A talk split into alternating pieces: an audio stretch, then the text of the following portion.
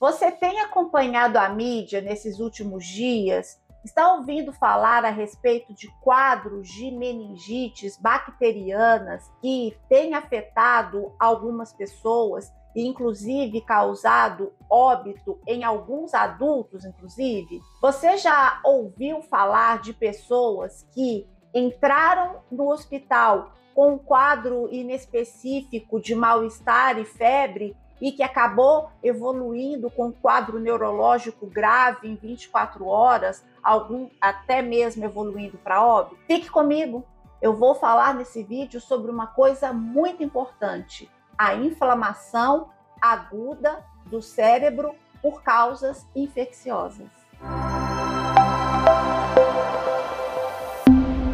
Oi, pessoal, tudo bem? Eu sou a doutora Keila Mara de Freitas, médica infectologista, uma das sócias fundadoras da Clínica Regenerate e médica do Hospital Israelita Albert Einstein e Hospital Sírio-Libanês. Aqui neste canal eu falo sobre as mais diversas é, coisas e assuntos relacionados à infectologia, fatos bastante atuais e de importância para a população como um todo. Se isso faz sentido para você, acesse aqui o nosso canal, dê um like, nos siga para que possa receber as notícias assim que elas saírem logo em primeira mão. Aproveite também e compartilhe esse vídeo com todas as pessoas que você conheça, especialmente com aquelas com as quais você mais se importa. Nós temos um volume muito grande de informação e, infelizmente, um volume muito grande de fake news também. Eu sei que muitas vezes é difícil da gente distinguir qual informação a gente precisa acreditar e qual que é apenas um exagero ou mesmo um absurdo completo. Por isso é tão importante podermos distribuir e fazer com que informações atuais e de qualidade alcance o maior número de pessoas possível. Essa informação pode fazer a diferença na vida de alguém.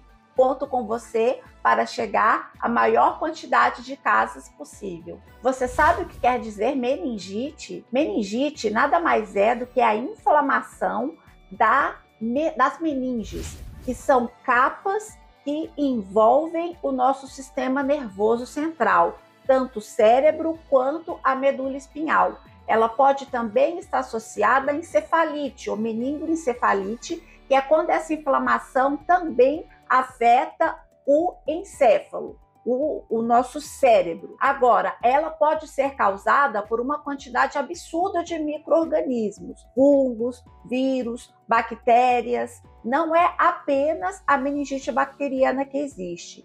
Entre as virais, que são as mais comuns, boa parte delas são indolentes e não causam maiores complicações. Já outras, mesmo virais, como aquelas causadas pelos vírus do grupo herpes, inclusive aquelas herpes, aqueles vírus que causam lesões na boca e lesões genitais, podem sim causar seríssimos problemas para a saúde da pessoa e levar inclusive à morte, caso não seja tratado de forma imediata.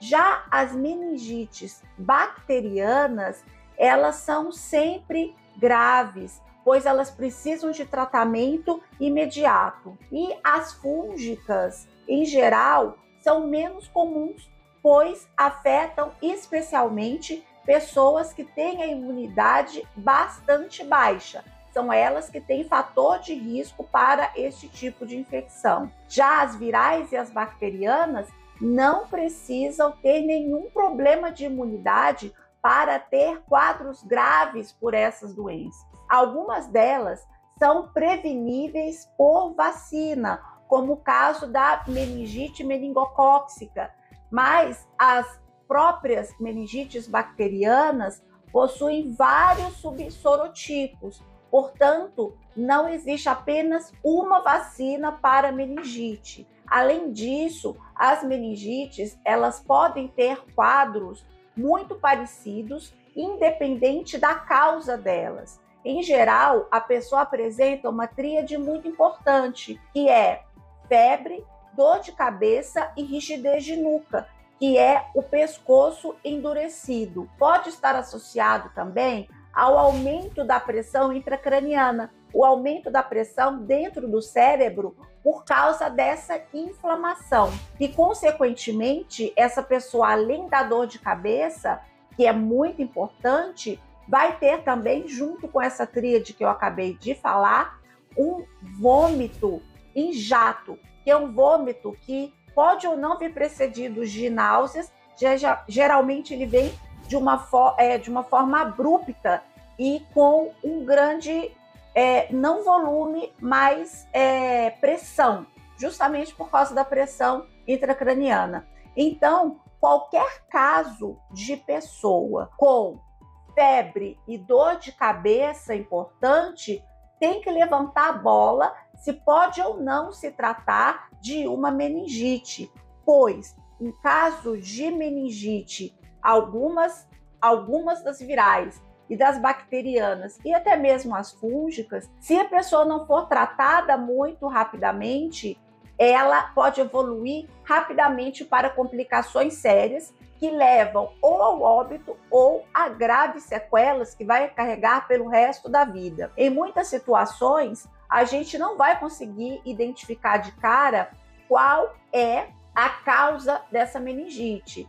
Mas a gente, primeiramente, em caso de dúvida, né, em caso de suspeita diagnóstica, a primeira coisa que a gente tem que fazer é fazer uma tomografia de crânio dessa pessoa para saber se existe uma pressão intracraniana e se tem alguma coisa dentro da cabeça que possa contraindicar a realização do principal exame diagnóstico, que é o exame de líquor, que é retirar o líquido da coluna, que é um procedimento parecido com a anestesia de hack, que é aquela anestesia que a gente tem quando vai fazer alguma cirurgia, que o anestesista injeta o anestésico diretamente na coluna. Só que nesse caso, ao invés de injetar, vai injetar um anestésico local e vai é, injetar uma agulha mais profunda para alcançar lá o líquido que passa no meio da medula. E desse líquido a gente vai conseguir fazer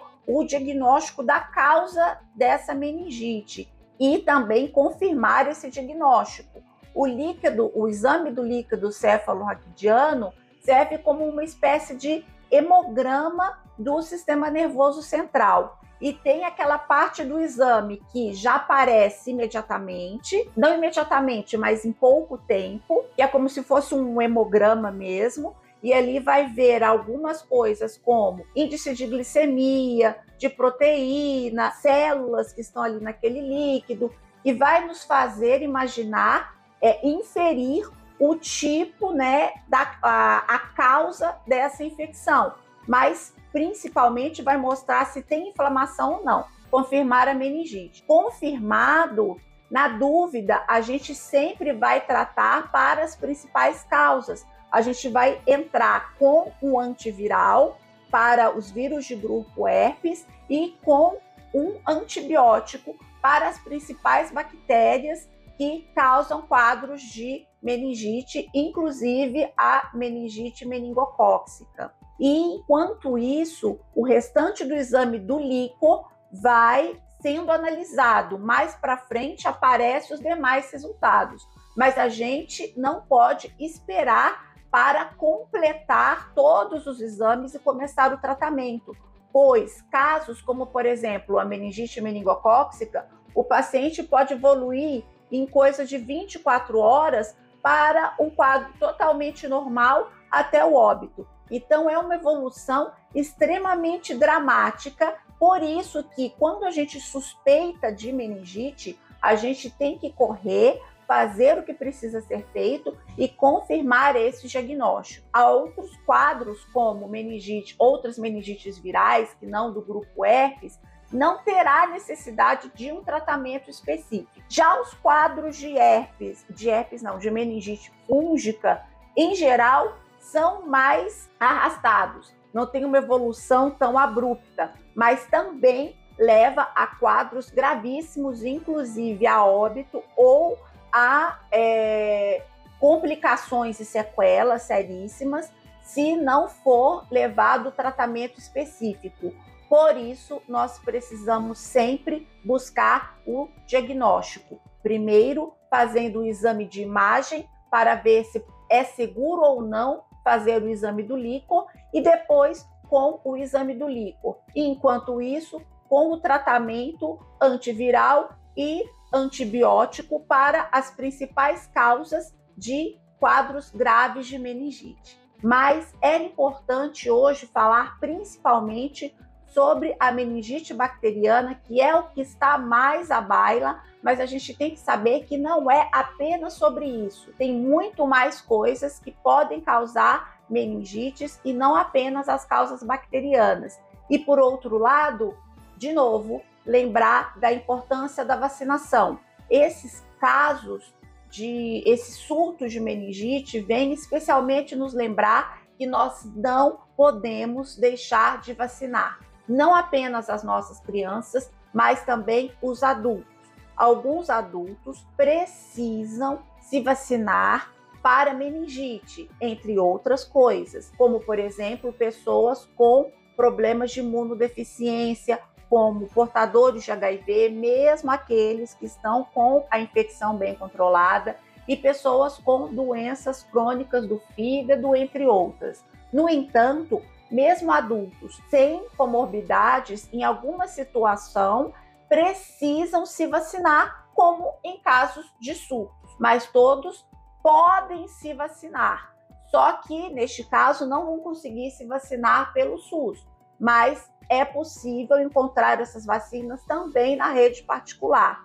Precisamos lembrar que essas doenças não afetam apenas as crianças, afetam os adultos também. E quanto mais pessoas se vacinar, maior a proteção, tanto para aqueles que não podem se vacinar, quanto para aqueles que, mesmo vacinados, têm condições que diminuem a resposta vacinal, pois quanto mais pessoas protegidas, menos o vírus, a bactéria acaba circulando entre a população. Por isso, bora vacinar, tá?